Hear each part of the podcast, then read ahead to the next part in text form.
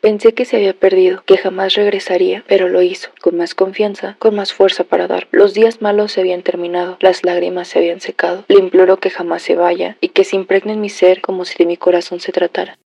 Las historias de mi libreta café, por Escobar Noemí.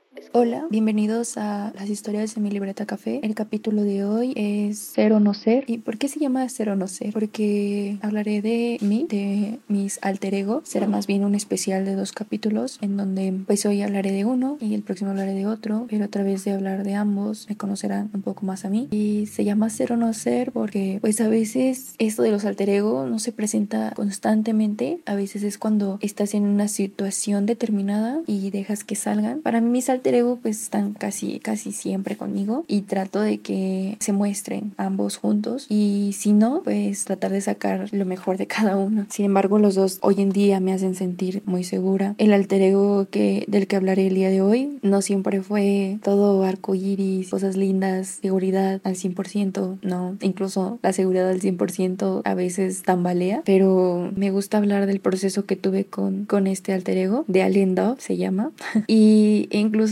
es tanto, incluso es tanto mi aprecio que tengo hacia, hacia esta persona, hacia este otro yo, que, que he pensado en cambiar de nuevo mi nombre de Instagram a ese, pero es una decisión que he estado meditando un poco porque pues siento que ya muchas personas ya me conocen o es más fácil ubicarme como Escobar, Noemí, que por cierto, aprovechando, mm, me percaté que en el episodio pasado no me presenté, pero nunca es tarde. Mi nombre es Noemí Escobar, tengo 21 años, soy, de, soy del Estado de México, en específico de Toluca. Em, me encanta escribir, como lo pueden notar. La mayoría de mis episodios son de, de poemas escritos que hice, de un pequeño diario que tengo. Y, y en esta ocasión, pues el formato que hice fue pues platicar con ustedes sobre los escritos que he hecho, adentrarme un poco más. Quizás más adelante invité a más personas, no lo sé, no sé qué paré para el podcast, pero pues quería dar este pequeño comercial para expresar eso. Bueno, empezaré hablando sobre The Alien Dove. The Alien Dove cuando llegó a mi mente no tenía idea de la cantidad de inseguridades que tenía. Recuerdo que vi una película que se llama The Dove, The Designated Ugly Fat Friend, la, amiga designada como gorda y fea. Yo me sentí así. No sé si han visto esa película, pero yo me sentí así. Para los que la hayan visto, se darán cuenta que la persona que designaban como el Dove o la Dove era esta amiga que simplemente notaban cuando pues tenía amigos lindos y solo le hablaban para acercarse a esos amigos. Por sí sola no iba a ser popular, pero a veces como que sentía que dependía más de sus amigos para darse a notar. Y así me sentía yo siempre me sentí muy poca cosa. Me gusta mucho hablar de The Alien porque ella es el cambio, es la transición y gracias a ella nació mi otro alter ego. Estoy muy agradecida con The Alien porque con ella puedo expresar todo este cambio, esta revolución que ocurrió dentro de mí y uno puede darse cuenta que al principio se sentía como el personaje secundario y ahora ya es el protagonista de su vida. Es trabajar en eso. Como les dije en el primer episodio, vamos a trabajar juntos. Es algo constante. No sé si soy muy buena consejera, pero me gusta, me gustaría que a través de mí pues vieran en qué pueden mejorar. Incluso yo estaba escuchando mis episodios la vez pasada y he de admitir que me dio un poco de cringe, pero después dije, es que no está mal lo que dije, soy yo, uno nunca sabe. Lo que yo siento puede que también, o lo que yo estoy viviendo puede que también lo esté pasando a otra persona. La razón por la que quise hablar de esto, aparte de que es para que me conozcan un poquito más, fue porque estaba viendo mi archivo de Instagram y dije, damn, Mimi, ¿cuánto has cambiado? ¿Cuánto has progresado? Te has regresado, porque hoy en día ya sé que soy la protagonista de mi vida. Hoy en día ya sé que si yo quiero hacer algo, tengo que hacerlo por mis propios méritos. Es un decir, por ejemplo, si quiero dinero, tengo que trabajar yo, tengo que ver la manera de ganarlo yo, porque no siempre vas a depender de nadie. Y muchas de las decisiones que, que tomes en tu vida dependen de ti. Y es lindo, o sea, a veces da miedo, a veces da miedo porque no sabemos si las decisiones que estamos tomando son las correctas. Y a veces pensamos que son las correctas, pasa el tiempo y te das cuenta que no fueron las correctas. Pero está bien, o sea, está bien equivocarse, porque si no te equivocas jamás vas a saber que ese no era el camino y jamás vas a parar de equivocarte. Por lo menos ya te equivocaste ya sabes que ese es tu límite, ya sabes que después no vas a permitir tal cosa, ya sabes que eso no es para ti y que eso no te suma. Por eso amo esta transición, porque sientes de Alendofera esa inseguridad, hoy en día para mí es ese cambio, esa seguridad que ahora siento y como que es el proceso. Y ella merece tener lo mejor de mí, porque ella estuvo para mí en los momentos más complicados, más turbios y difíciles de mi vida. Sus lágrimas pasadas se secaron, salieron otras y esas pronto van a dejar de brotar. Más sonrisas salieron y es cuando te das cuenta que realmente todo sana. O sea, siempre va a haber bajones en donde vas a volverte más crítico y vas a decir, mm, ¿hice bien? No, hice bien, sí, me quedo con esto, suelto esto y también eso es eso significa día lindo, como que el perdonarme, el perdonar que, que en algún momento fui vulnerable, que en algún momento pude ser más humana al sentirme más triste y ahora soy más humana porque estoy más alegre conmigo, porque me amo más, porque me encanta un poco más ver mi reflejo. Y que pues como todo hay días malos, recordar que es un mal momento, no una mala vida. Siempre se puede salir del hoyo y si ya saliste del hoyo y te, estás volviendo como que a tropezar, como que, ay, creo que ya me voy a caer y te estás agarrando de la, de la montaña, es difícil y como lo mencioné y lo voy a seguir mencionando siempre, es un proceso que no es lineal. Me encanta platicar con ustedes, me encanta poder ser, mostrarme como soy, sin miedo a que me juzguen, sin miedo a, a nada y quizás pues a través de mi experiencia, a través de que pues de lo que les cuento puedan sentir que es posible salir adelante. La verdad es que antes yo era una persona muy insegura de mí, más insegura, o sea, ahorita todavía sigo teniendo ciertos problemitas, como que mm, no sé manejar a veces ciertas emociones y algunas las había bloqueado y hoy en día que se desbloquearon no sé manejarlas y es como de mm, tengo que aprender a hacerlo tengo que aprender a estar bien otra vez conmigo misma porque recientemente pues perdí ese ese rumbo es muy chistoso. Hablaba con un amigo la vez pasada. En un año tuve tres personalidades. Conocí tres Noemí lo definiré como por los cuatrimestres que viví en la universidad. Fue set no fue octavo noveno y décimo. En octavo fue como he vivido la mayor parte de mi vida. Introvertida pues ser introvertido no es malo, está muy bien, pero no solo era introvertida, dudaba mucho de mí, era muy insegura, casi no quería que la gente me notara, me, me quedaba en la esquinita, así, bueno, así me imagino, ¿no? Como que me sentaba enfrente del pero para mí era como estar en mi mundo, o sea, era, o sea, me costaba mucho trabajo socializar y tenía mi grupo de amigos que con los cuales estoy muy agradecida porque estuvieron conmigo en la parte más baja de, de, mí, en la parte en donde no me sentía bien conmigo misma. O sea, sí me sentía bien. Esto es muy chistoso porque podía estar calmada con mis propios pensamientos, pero no me sentía bien porque la mayor parte estaba, de la mayor parte del tiempo estaba triste. Pero sabía que estaba triste. No había ninguna emoción extra, no había ningún sentimiento que, que me moviera o que me desbalanceara. Simplemente sabía cómo estaba, vivía con ello, no sobrepensaba las cosas, la vida estaba tranquila. Triste, pero tranquila. y estos amigos pues siempre me querían, o sea, me aconsejaban, estaban para mí y realmente fueron piezas importantes para que yo quisiera cambiar. No solo fue octavo, también fue séptimo. En séptimo conocí a una amiga también que fue importante para, para este cambio y en octavo pues conocí a este grupito de amigos que, que todo el tiempo me querían ver feliz, me querían que querían ver pues vivir y gracias a todos los consejos que me dieron durante ese cuatrimestre fue que noveno dije, es hora, es hora de serlo, es hora de cambiar. Y pues me, me cambiaron de grupo, a ellos no les tocó ver esa transición tanto, o sea, la vieron un poquito más de lejos. Conocí a otras personas en noveno, noveno estuvo muy intenso. Conocí personas muy lindas, empecé a arreglarme más, empecé a pensar en mí. Fue muy intenso porque también personas importantes se fueron, mm, entre ellos mi abuelita. Mi abuelita partió a otro plano terrenal. Cuando ella se fue, hubo este como que esta semana en donde fue muy chistoso porque yo inicié noveno y quería volver a brillar, empecé a arreglarme, les digo, fallece mi abuelita y fue como de, ah, ¿qué hacemos? ¿Nos regresamos o avanzamos? Recuerdo que platiqué con mi familia y les dije, ya no quiero, ya no puedo, no saben, quiero un tiempo para mí. Me quería salir de la universidad, pero no tenía ni una semana que habían pagado el cuatrimestre. Y, mi mamá me dijo, no, mía, acabamos de pagar el cuatrimestre, mejor termina este cuatrimestre y si después quieres tomarte el año, el tiempo que quieras, el cuatrimestre que quieras, tómatelo. Y me dije, bueno, está bien. Iba en el camión, iba pensando, no mí ¿qué vamos a hacer? No puedes salirte del cuatrimestre.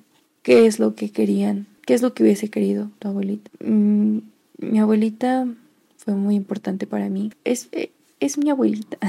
y siempre que la veía, era muy bonito para mí los momentitos que pasaba con ella. Y pues yo sabía que, que ella quería ella quiere mucho a su familia. Ella siempre, y es algo que me dijo mi, mi familia, ella estaba muy feliz de todos los logros que estaban teniendo todos sus nietos, sus hijos, su familia. Entonces, detenerme, ¿qué, qué sería? Y fue cuando dije, tienes que brillar.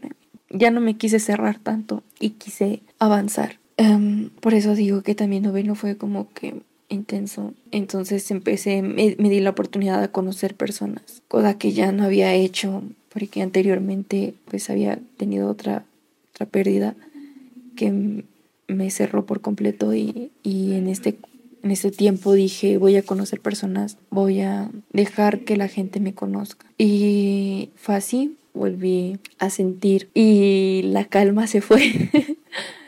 no tanto porque me conocí y me amé más, pero emocionalmente fue un descontrol, porque ya no solo estaba triste, ya estaba feliz, estaba triste, estaba enamorada, estaba shalala, shalala, me sentía de mil maneras, estaba enojada, mmm, porque hubo personas que conocí que me hicieron sentir muy molesta. Empecé a, dudar de muchas cosas y quise vivir y experimentar y estuve muy, muy feliz. O sea, no me siento mal por lo que viví, pero sí he de decir que, que fueron miles de desastres, hubo un descontrol, fue una gran, un, subidón, yo ya estaba hasta el tope y luego llegó décimo y de nuevo caí. Y no, no caí tanto como estaba en un comienzo. Es como que caí, me agarré de una piedrita ahí en la en toda esta montaña y me estaba sosteniendo y conocí a personas que me dieron la mano y dijeron, vente, te, te levanto, te, te ayudo. Y me ayudaron y me hicieron que brillara y cosas, cosas que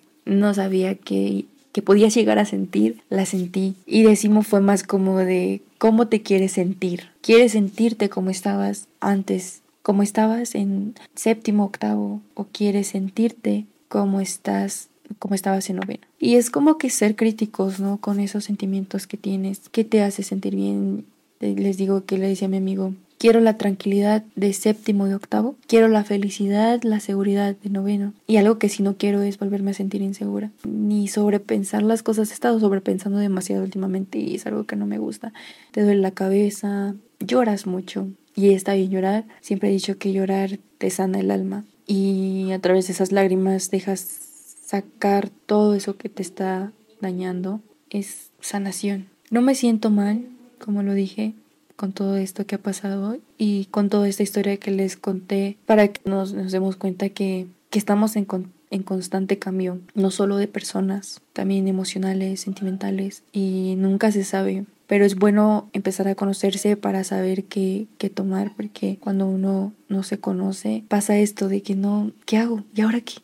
¿Y cómo, cómo nos empezamos a conocer. Por eso les, les dije que esto va a ser, no solo va a ser una catarsis mía, sino va a ser también de ustedes. Espero que también sea de ustedes porque que quiero que nos conozcamos juntos eh, durante este proyecto y que hoy en día que son dos capítulos de la segunda temporada en donde me he abierto más que en un año pues ya sea como de ya estamos bien ya sabemos qué hacer y, y sigamos creciendo porque nunca nunca se para de crecer, nunca se para de, de saber qué es lo que te gusta. Y pues no, no sé, por eso quería hablar de The Alendorf, que ahora The Alendorf, no sé si han escuchado sobre esto de las energías femeninas oscuras o masculinas, energías masculinas oscuras y blancas, energías femeninas oscuras y blancas, independiente de todo, todos tenemos de todo un poco, unas más desarrolladas que otras. Y bueno, si no, no, no conocen un poquito de esto, pueden escuchar sobre este tema en el podcast de Esta es rica de Dani Sayan. Tiene dos episodios dedicados a eso. Y pues no sé, yo siento que de Alien Dove es esta parte mía de las energías femeninas oscuras. Y esa de que de empoderarse, de sentirse bien consigo misma. Y por eso insistí en mi poema de que quiero que se impregne en mi ser. Como si de mi corazón se tratara. Pero siento que más allá del corazón, que sea parte de mi alma. Porque me gusta la idea de valorarme, me gusta la idea de, de, sentirme bien conmigo misma y creo que así todos nos tenemos que sentir todo el tiempo, sentirnos seguros, valiosos, porque así ya no aceptas menos, así ya sabes que, que mereces lo mejor. Y algo que ella, me encanta lo que ella repite siempre, mereces lo mejor, de lo mejor, de lo mejor. Y me gustaría citarla en estos momentos porque, pues sí, lo mereces. Merecemos cosas buenas y merecemos sentirnos bien y nunca aceptar menos de lo que somos. Ni siquiera, o sea, porque es tu familia. Y esto no estoy diciendo que, que hagas lo que eh, faltes el respeto o solo porque te sientes bien. No, estoy diciendo que, que eres tú contigo mismo y que solo te vas a tener a ti y que lo que quieras vivir va a depender de ti y por eso tienes que empezar a tomar tus decisiones claro, como dependiendo de la etapa de vida que tengas, no sé, ya estoy pasando a la adultez, entonces pues ya mis decisiones ya deben ser un poco más diferentes. Eh, también quizás influye esa parte, ¿no? Como que de darme cuenta que ya ahorita todo, la mayor parte de mis decisiones depende de mí, ya no hay excusas. Y si desde antes, desde un poco más jóvenes, empezamos a darnos cuenta de que es así o así será la mayor parte de tu vida, te va a, facilitar tu futuro. espero haberme dado a entender en este capítulo y espero que este capítulo te haya sumado y si hay alguna situación que dije que estuvo pues no estuvo bien o que o no estés de acuerdo o que estés de acuerdo, no dudes en mandarme un mensaje o si necesitas un consejo, necesitas que alguien te escuche, necesitas que alguien te lea, estaría muy feliz de que me mandes ese mensaje a mi Instagram en arroba escobar-noemí y pues ahí estaríamos platicando. Y pues nada, vales mucho y espero que hoy tengas un grandioso día, no sé en qué momento estás escuchando esto, pero te deseo lo mejor y te amo, nunca lo olvides.